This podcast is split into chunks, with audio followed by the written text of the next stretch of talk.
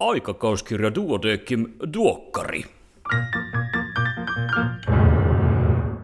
Tämä on numero 10 vuonna 2018. Minä olen Kari Hevossaari, lääketieteen kandidaatti Helsingistä. Tervetuloa mukaan. Kiitoksia palautteesta. Sitä on tullut jonkin verran ja vaikuttaisi siltä, että olemme menossa oikeaan suuntaan. Pidetään palautekanava jatkossakin auki. Ideoita, ruusuja ja risuja otetaan aina vastaan. Tämänkertaisen numeron teemana on eteisvärinä, ja teemaosion runsaasta Annista lisää podcastin loppupuolella. Pääkirjoitukset. Suomi on synnynnäisten immunivajeiden maa. Lastenlääkärit kaikista yliopistosairaalakaupungeista ovat Mervi Taskisen johdolla yhdistäneet voimansa herättääkseen huomiomme. Immunivajeiden esiintyvyys on maassamme maailman kärkeä. Vastasyntyneiden seulonta olisi kustannustehokas tapa parantaa potilaiden elämänlaatua, mutta myös lääkärikunnan erotusdiagnoosikoneita olisi syytä herkistää havaitsemaan synnynnäisen immunivajavuuden yleisiä ilmenemismuotoja. Tämän pääkirjoituksen lukaisemalla pääsee jo hyvään alkuun. Sitten hiukan eutanasiasta. Vaikka eduskunta hylkäsikin eutanasian sallivan kansalaisaloitteen lehden painoonmenon jälkeen, keskustelu tärkeän aiheen tiimoilta tulee tuskin tähän päätökseen loppumaan. Mitä eutanasian laillistaminen tarkoittaisi Suomessa, kysyy palliatiivisen lääketieteen professori Tiina Saarto Hyksistä. Pääkirjoituksessaan hän käy läpi eutanasiaan liittyviä keskeisiä kiistakysymyksiä ja kokemuksia eutanasian laillistaneista maista. Lisäksi Pääkirjoitus toimii hyvänä alkupuheena myöhemmin lehdessä löytyvään Eeva Rahkon ja Juho Lehdon katsausartikkeliin eutanasiasta. Muutamia nostoja erikoislääkärin uutisista. Malaria-tartunnan saa vuosittain 200 miljoonaa ihmistä ja kaksi kolmasosaa tautiin kuolleista on alle 5-vuotiaita lapsia. Tehokkaan lääkehoidon perään on haikailtu jo vuosia, Malaria loisi on ollessa varsin notkea kaveri väistellessään lääkkeitä. Nyt kuitenkin ilmassa on lupaus paremmasta. Punasolun solukalvon band 3-proteiiniin vaikuttaminen syk-estäjillä tekee malaria-parasiitin elämästä vaikeaa, ainakin laboratoriossa. Lisäksi samalla menetelmällä saattaa olla muitakin hematologisia käyttökohteita. Pidämme sormet ristissä.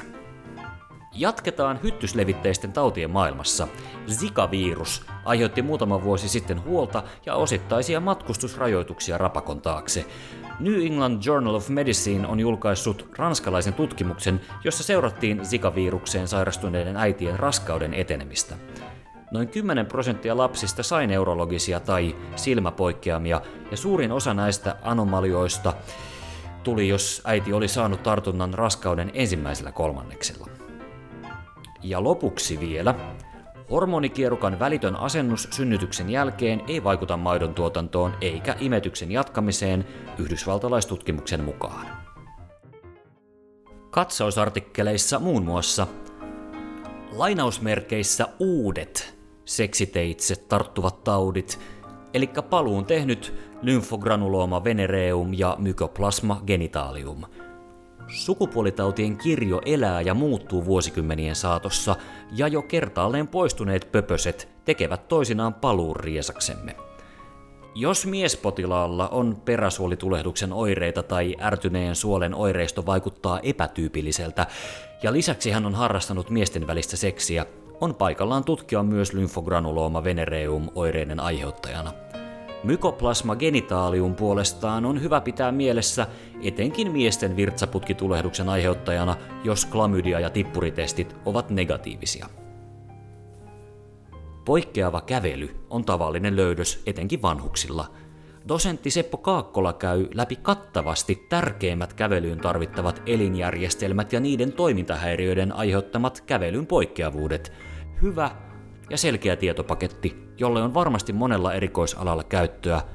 Mukana on hyvät taulukot ja kuvitus. Muutama InPress-artikkeli. Kinnunen ja kumppanit. Otsikko kiteyttää keskeisen sanoman.